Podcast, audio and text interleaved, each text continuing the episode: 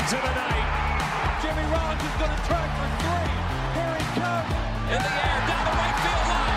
Way back there. On an RBI hit by Mitchie Poole. Here's the throw to the plate. It's in the air. He is. The 0-2 pitch. Swing and a miss. Struck him out. What is going on, everyone? Welcome back to the Phillies Nation podcast. I'm your host, Ty Daubert, coming at you with our first pod of the regular season. Phillies are three series in, four and six at this point in the season, coming off a pretty ugly series against the Miami Marlins, a team that they have struggled with at a few points in the last couple of seasons. Gonna get into that, some of the, the highs and lows so far of this start. First, got to introduce my co-host Nathan Ackerman. Nathan, how are you doing? I'm doing all right. Do you want to hear a, do you want to hear a fun fact, Ty? Uh, let's hear it. So the Phils this year, as you said, they're four and six right now.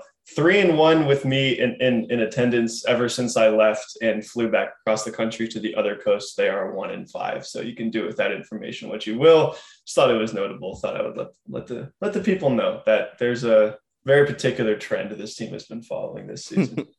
So, all right, as Nathan mentioned, he was around for the beginning of the season. Philly's off to a good start after winning two of three against the A's. They get a comeback win against the Mets early on in that season. And then since that, it's been pretty rocky. They just lost three of four in Miami. As I mentioned before, they've not been good against the Marlins in I guess you can think back to 2018 where they kind of shifted into being a little more competitive again. And yeah, that that Marlins team just seems to have their number. It doesn't look like that's changing this year despite all the additions, all the changes to the team. So Nathan, why don't we why don't we break down that series a little bit, talk about some of the trends of the team so far and if they're going to get things back on track, only 4 and 6, not the end of the world, but if they're going to get they're gonna, you know, make the playoffs this year, put together a winning season. What what has to change? Yeah, I mean, well, let's just talk about, about the Marlins thing. For I mean, it was just it was a classic Marlins four game series, right? I mean, you know, they come out, they seem to be pretty flat. They lose the one game by one run, and I, I have to say, even when that Thursday game became a four to three game, it still felt like it was a three to four run game. Maybe it's just because of the Marlins thing, but and then they come out the next day, you know, lay an absolute dud, lose seven to one and then it's like okay maybe they can k- take two and leave with a split which would still be a failure but like not the end of the world. They come out they win 111 to 3 something like that. And you're thinking maybe they can build on this but that's something that this team in years past has just not been able to do. They come out and lose. I don't even remember the score of yesterday's game. Actually maybe i had them mixed up. Yesterday it was 11 to 3 saturday it was 10 to 3 same idea. But you know it was like they we thought that this team would be able to out hit all of its problems. We thought that the starting pitching would be fine. Uh, maybe they'll still be able to do those things. As we said, they're 10 games into the season, but early returns so far, uh, at least through 10 games, um, they have not been able to out hit their problems. And the starting pitching has been one of those problems. So, not exactly a good formula for winning the way things are going right now.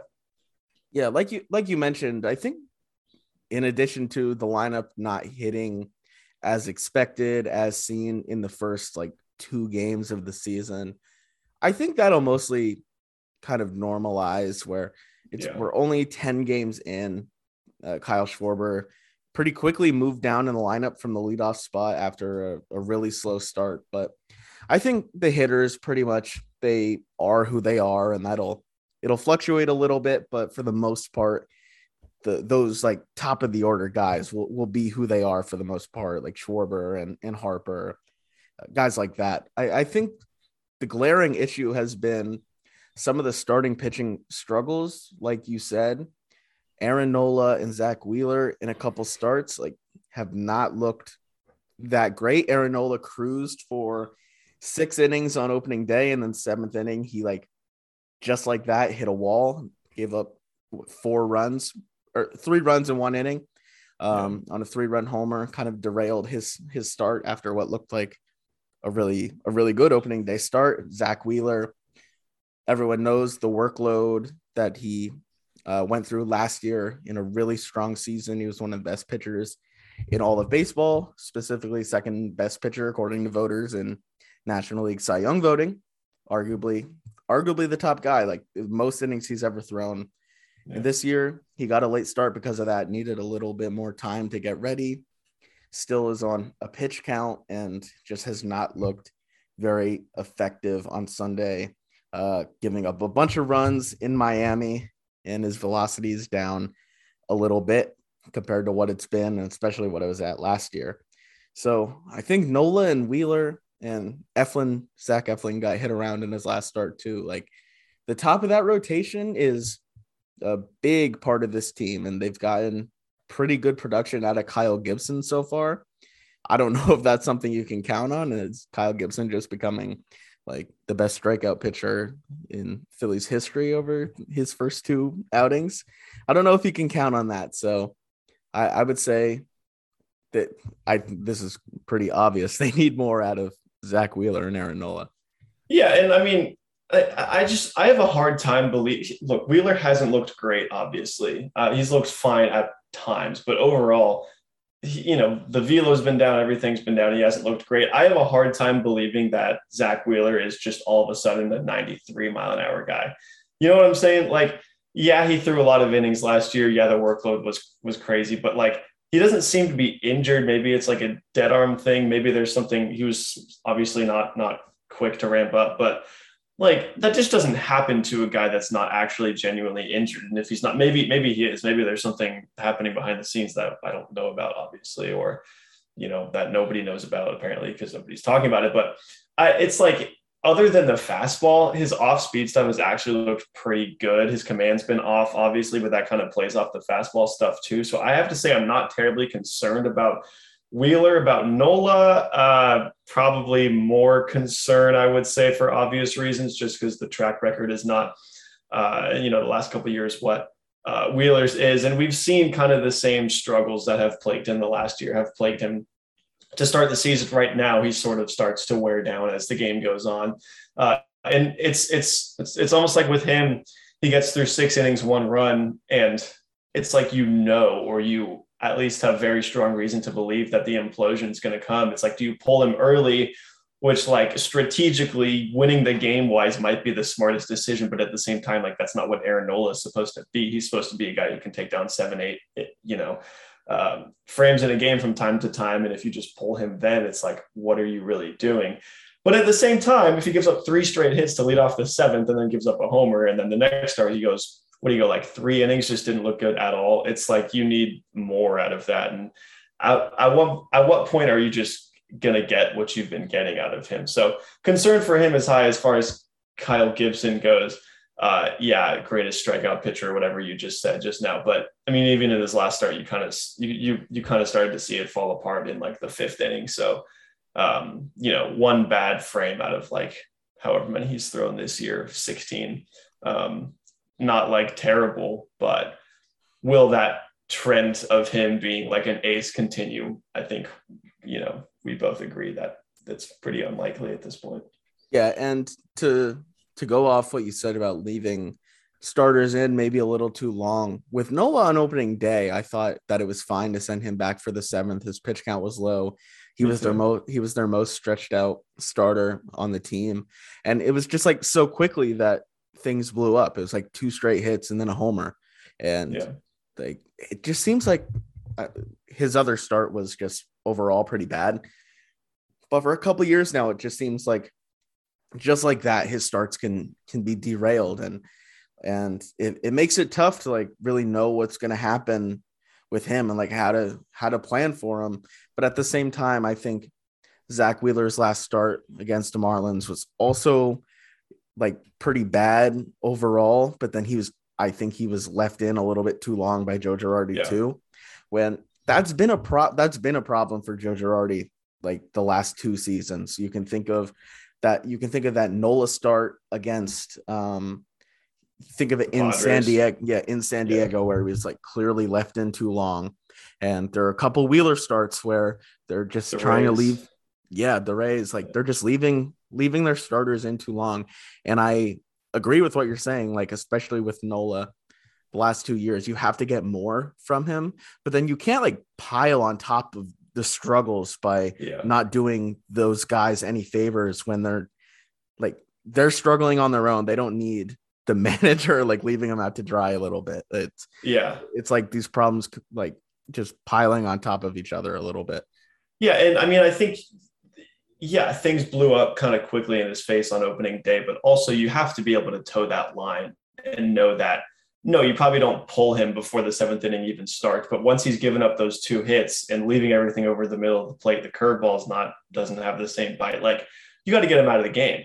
And quite quite frankly, it's like the the the manager's job, especially with the uh, DH right now. It's like you have you have to manage the bullpen. You have to know when to give guys days off. You have to make the lineup and you have to pull the starter at the right times. It's like those are your four most important tasks. And like they're really the main things that you even have to do over the course of a ball game. And if you don't know like when to let a guy work out of his own mess or when to pull him because it doesn't seem like that's going to happen just based on the way he looks, like you have to notice the warning signs as to when that implosion is going to come. And maybe it was because they were up six to one. He was like, I'll, I'll leave him out there and see what he can do. And then once he gave up the homer, then he's done. But like, you just have to have a shorter leash with that when you know that this is, has, has been a consistent theme over the last several years that he looks fine and then he doesn't.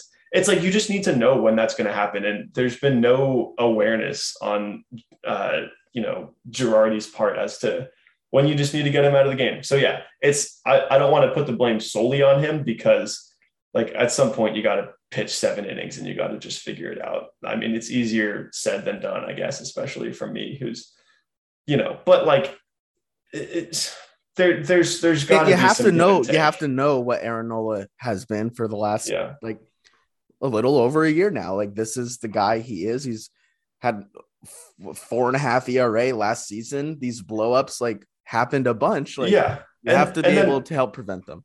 Right. And then once once he starts to prove that this isn't going to be a thing, like maybe he pitches seven innings and gets through the seventh one, two, three. Then when he starts getting into trouble in that part of the game in future starts, you can let him work out of it because you're like, maybe there's something there. But at this point, there's not. There's been nothing there. You I, I don't I don't get it. Uh, that game shouldn't have been as close as it as it was. Obviously, that was like a week and a half ago now, so we don't need to talk about it too much. But and then the start since then was what it was. It was just not good at any point in that game. So yeah, it kind of an enigma there that they're going to have to figure out because we've talked about how important he is and Wheeler too. If we were, you were kind of saying before we started potting that like if Wheeler, if this is Wheeler, like they're they're not going to be good, which No, they're not. pretty pretty cut and dry there. So yeah. yeah, You you said before that's one of like the few managerial decisions to be made now with a designated hitter in the NL, and then one of the others is um, platoons deciding who gets days off when. So I guess we got to get into that. The left side of just all of their infield pretty much has been shuffled around a little bit, especially you add in Jean Segura getting banged up on a hit by pitch. So, but mostly to start the year, it looked like it was going to be a shortstop and third third base platoon a little bit with Didi Gregorius getting most of the playing time at shortstop, and then Johan Camargo, Bryson Stott, and Alec Bohm all kind of playing third base a little bit, and then Segura getting hurt um, opened up some second base time. Uh, but those guys in the infield have been shuffled around, like I mentioned, and Alec Bohm has been the odd man out a bunch of times, but then in his starts at the plate, just in general, his time at the plate has been good to start the year. Defensively, uh, by this point, everybody knows what the story is. Um, but yeah, what do you think of just kind of the situation going on in the infield, how they're making time for all of these players, and how long is it going to take to like just kind of set a guy into the lineup every day? Yeah, I mean, he, Girardi was adamant before the season that there would be enough guys. There, there, there would be enough opportunities to give everybody enough at bats. Um, I think everyone was kind of skeptical about that because there's just so many guys and not enough spots there. Uh, and I think that skepticism has been proven correct. I mean, it, at, at the start of the season, it was like Bohm, we know what the defensive struggles are, and he's not really giving much at the plate to you know make up for that. I guess I'm talking more so spring training because he's been hitting all all season, but like when those three errors happened, we didn't know that Bohm was like going to keep on hitting 750 or 800 or whatever it is right now. And so it was like, yeah, if he's not giving you anything in the field, he's giving you like nothing in the field.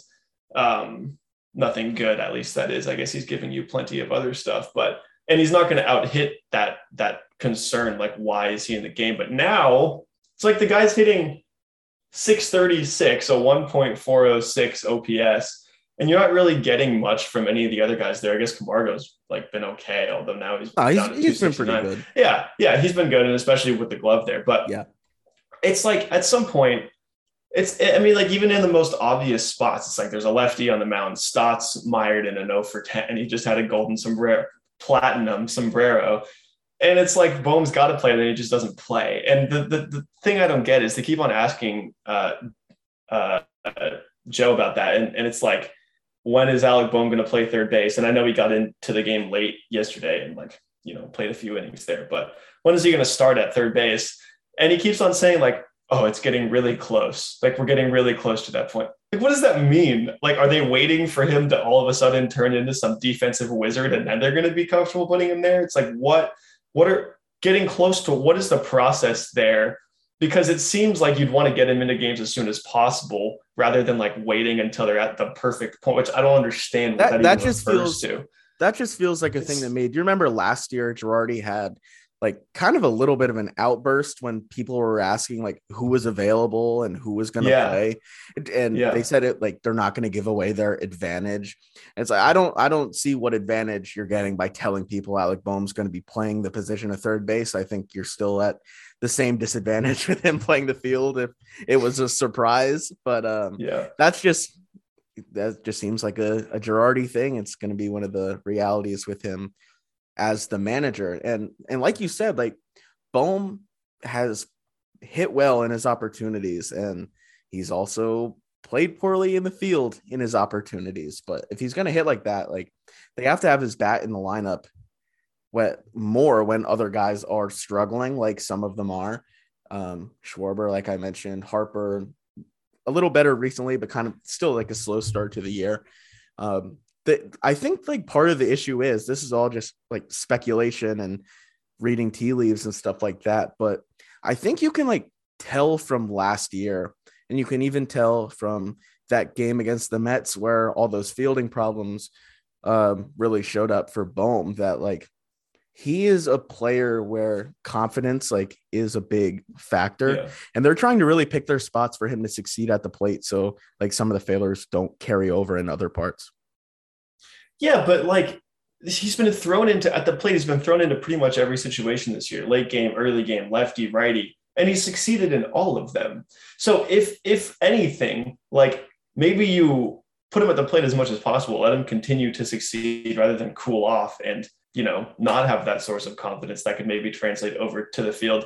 And then if he starts hitting, if he continues to hit well, maybe that like historically bad defense just becomes like really terrible you know, and not historically bad. And maybe it's something that's even passable. Okay, it's not, it's never going to be passable, but yeah, I mean, you get, you get what I'm saying. It's like, if you, if you want to ride the confidence as long as you possibly can, the last thing I want him to, to do is cool off there. Cause then maybe you have, you know, horrible in the field and nothing at the plate too. I, I know it's like, it's it, it's probably not what's going to happen. Like Bohm's not going to turn into some guy who just can't hit now because he just looks so good right now, unless you know, maybe later in the season, blah, blah, blah. But right now, it's like if you know how, you know, influenced by confidence Alec Bohm is, and he's hitting as well as he's hitting right now, it seems to make a lot of sense to put him in the baseball game, at least from yeah. my perspective. I would agree. I, I don't get it. I think like part of all of this calculus is like seemingly their loyalty to Didi Gregorius, despite not really playing well since the start of last season. And they're like penciling him in at shortstop every day, despite him being one of the worst defensive shortstops in baseball. And he's also not been good at the plate. And then they're yeah. moving everything else around, like to accommodate for Didi, even though he's like just not been good. Yeah. And, and, and I mean, there was there was reason to like I, I don't think him starting at short, especially with the bats that they acquired over the offseason, like him starting at short on opening day was not the end of the world because I think no, I you agree. had you had you had reason to believe that he couldn't be couldn't possibly be as bad as he was in 2021. And then you had a good spring training to build off of and be like, maybe this is good, this is gonna be okay. But now, yeah, it's only 10 games, but he's looked just as bad as he looked last year now you have more than just last year's sort of sample size to work with. You have this year too, and it's just not getting any better in the field. It's not getting any better either. It's maybe it's the contract, maybe it's the former Yankee thing. I, I don't know what it is, but yeah, uh, he's just you know he's just always been a guy where he's never hit the ball hard. He's never had a particularly good eye. Never been a huge walk guy, really but what he could always do was pull fly balls for home runs and he's he hasn't done it in 2 years. He just yeah. hasn't lifted the ball over the fence in in 2 years since two, since 2020 uh, where he was really good in the shortened season. But if he's not going to pull home runs for you, like he's not going to play defense, he's not going to spray the ball around. Like he's never pulled a home run or he's never hit a he's only pulled home runs. Like he doesn't hit the ball to the opposite field. Like unless Didi Gregorius is hitting home runs and like some doubles for you to the pool side, he is not going to be a productive player. And they are treating him like he is a productive player right now. Yeah, I mean, I just I don't get the philosophy with him or with Bohm because it's like, are, are you going, are you are you fully committing to the ball go boom offense thing? Like defense be damned doesn't matter because if so, doesn't seem like that's what they're doing with Bohm. That would seem to be something that would incline them to play him. And then with Didi, it's like, okay, you have the bad defense, but he's not compensating for it with great offense.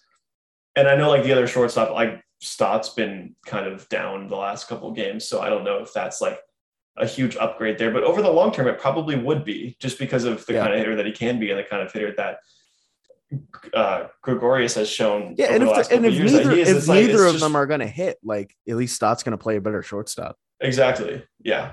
I I don't get it. It's I guess it's the veteran thing that it's like you trust the experience. Not that that's a good reason, but that apparently is the reason that keeps on being thrown out there. So I I don't know. It it seems like mismanagement on Girardi's part. Do, do I, you I think do you think he's benched anytime soon? Like what do you think is the solution there or not what you would do? Like what do you think is their solution that they end up with in the next couple weeks if you know assume that Didi is just like kind of the same guy he's been for two years now. Yeah, I mean, I, I guess the question is how much is it Girardi and how much is it Dave Dombrowski? Because uh, if it's Girardi and he has some huge say in it, it's like he's probably going to at least stay with the team, get a couple starts every now and then, if not start every day. If it's Dombrowski, maybe there's a little bit more like objectively, like throughout the contract, what you're paying him, everything. Like objectively, this is not a, a guy that should be in the starting lineup every day. And you know, DFA, AAA, like whatever the case might be. So it's like there's there's got to be something that that changes here. I don't really see that happening anytime soon, uh, just because it's probably a lot of what Girardi thinks, and you know he's going to have a pretty big voice there, and he's you know we know how he feels about his former players and the veterans and things like that. But if it starts, if if it continues to be this bad, maybe not, because there's almost no more justifying it. So maybe so so here, if Didi is going to keep hitting like this or like he did last year, if you want to end up DFAing him, like, could you just put Ronald Torreyes back on the 40 man and like it makes everyone happy? Girardi gets one of his guys back on the 40 man. He, if they probably like had close to the same offensive production last year and Torreyes yeah. is much better in the field, like I don't know, man. It's sure seems yeah, like a better use of a 40 man spot at this point, or at yeah. least an equal use. Yeah, I guess I, I, guess your hope your, your hope is like two years ago and it was shortened, but Didi was hurt and then he got healthy and he was good in 2020. And then last year he was also hurt. I think like maybe you give it four to six more weeks to see if like he can just get back on track. Because if he does, if he's gonna hit homers for you, like it's really valuable. But I don't I don't know if I see it happening. Yeah, but it shouldn't come at the cost of Bohm's playing time. You know, like if if that's what has to give, then maybe or, or Stott or like even Camargo. Stott, yeah. Like Yeah, Camargo, Camargo. the, the only time Camargo he's had injuries and then Atlanta like brought in Josh Donaldson and the emergence of Austin Riley, like they he just didn't have much opportunity due to injury and that stuff. But the only time he was ever like close to a full time starter, I think it was 2018. Like he had an over 800 OPS with me. He's a good Yeah. fielder at third base. Like he's probably overall, if he's healthy, a better player than Didi right now. I think he, was, Yeah. he was an underrated pickup, by the way. He's he's pretty good. Yeah, he's been amazing in the in the in the field. Like the really the only guy on the left side of the infield except Bryson Stott, where you're like, And even he like even, even. Stott's been fine. Yeah. Yeah. it's it's not like yeah, he had the opening day thing where he had like two errors in one inning or something like that. But yeah, I mean, if you're looking at objective options on the left side of the infield, like uh, Camargo and Bohm are two guys that should be playing there way more than Didi for sure. So I I don't know. If you had to guess, if if you had to guess, does Didi get DFA'd by the end of the season or sent down? Yeah. Yeah, probably DFA'd. Yeah, I don't think they would send him down to AAA. No, I don't either. like at, at this either. point in his career. And I think that's fine. Like maybe a change of scenery a little bit would help him put him. Uh, he's probably not going to find like a much better ballpark to hit in unless the Yankees are really getting desperate uh, for for a middle infielder or something.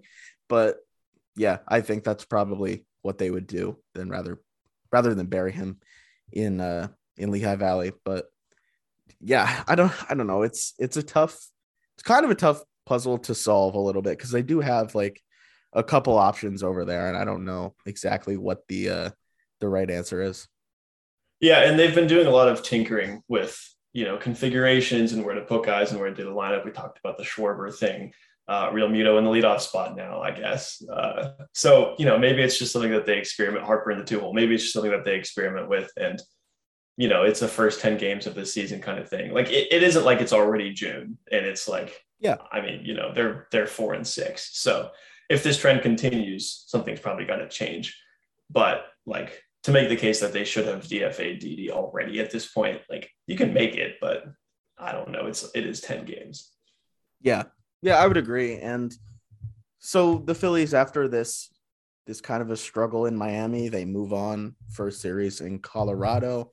Aaron Nola starts. We're recording this on Monday. He starts tonight. Um, any thoughts for this series? Do you have? Ball go boom for both teams, I guess. I don't know. Going to be a lot of homers. It, it would seem like something that if the Phillies want to spark the offense in any way, like this is a good time to do that. So, um, you know, I mean, obviously, Nola at Coors, uh, you know, the home run problems that he's had will definitely be something to watch. Yeah, when you're in Um, need, when you're in need of a bounce back start from a guy, I don't think Coors Park is like Yeah. the exact place you want him to be starting. Yeah. And I mean, especially with, you know, I mean, people have talked about, well, they just got done playing four games in Miami, but at least they're going to a place where things always tend to go well, which is Coors Field, which is probably like the second number two on the, like, you know, uh, like House of Horrors hierarchy power rankings for the for the Phillies in years past. So yeah, should be fun. I don't know, two out of three, one out of three, we'll see. Yeah. So any anything else you wanted to touch on, whether it's a, a guy that you thought has been pretty good or somebody you think could use some improvement that you think might be able to improve? Just anybody anybody else sticking out that you want to touch on before we wrap up? Sh- should we get into Harper Schwarber and sort of the struggles that they've had recently? I mean, we we sort of alluded to the lineup stuff. They moved Schwarber down to five after he got the day off yesterday or Saturday, um, and they moved Harper up to the to the two hole. And Sunday, if it was nothing else, you know, if it was not, well, I mean, they lost eleven to three and they lost their third out of four games against the Marlins, but Schwarber went two for four with a fairly long homer. Harper went three for five with a double and a homer like if nothing else maybe this is the kind of thing that sparks those guys um, because if you know obviously we talked about the starting pitching if that's not going to improve this team's not going to be very good. If harper and schwarber don't heat up soon they're going to lose a lot of games this month. If the starting pitching doesn't figure things out i don't think harper is going to like struggle all season the way that he has to this point. I don't think schwarber will either but you know it would be a good time now using sunday in uh, Miami and then now going to Coors Field, uh, it would be a good time for them to heat up. But what do you what what what do you think about the whole lineup stuff? Because like one of the reasons they signed Schwarber was to be that leadoff presence where he's going to hit a bunch of homers even when he's cold. He's going to draw walks. He's going to find ways to get on base, all those kinds of things. And now in the 10th game of the season, like he was in the five hole and Realmuto was hitting in the leadoff spot, which by the way, can we just talk about the fact that he went four for four on uh, Thursday, sat on Friday, and then went uh, like 0 for 4, 0 for 5 with four strikeouts on Sunday and also did not look good on Saturday either. So I don't know. Maybe you find a way to keep the guy who went 4 for 4 and has been your only offense to, at that point uh, in the lineup at DH or whatever the case might be. But anyway, we don't need to get too much into that. He's hitting leadoff now, I guess. Yeah, you know? I, he's not like my ideal fit for leadoff. No, I would say they had no. him leading off some like in 2020 or leading up to 2020. I think during that spring training, I think they kind of had plans for him to lead off, and then oh yeah, but and then the season got pushed back, and Kutch came back because the season started during the summer. So that's that's why he didn't lead off. But they've kind of toyed with this idea of Realmuto uh, in the one hole before. I don't love it. He's just like not a huge on base guy, where Schwarber historically has been, at least last year, like a pretty big walks guy. I've been on the Rhys Hoskins for a leadoff train for a long time now but it's not the end of the world. Like Realmuto will get you a good at bat, and I would think if if Schwarber heats up for like two weeks, they probably move him back up again.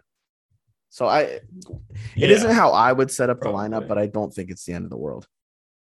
Yeah, and I think it's just more of the lineup tinkering and see what works, kind of throw stuff at the wall and see what sticks um, in this early part of the season.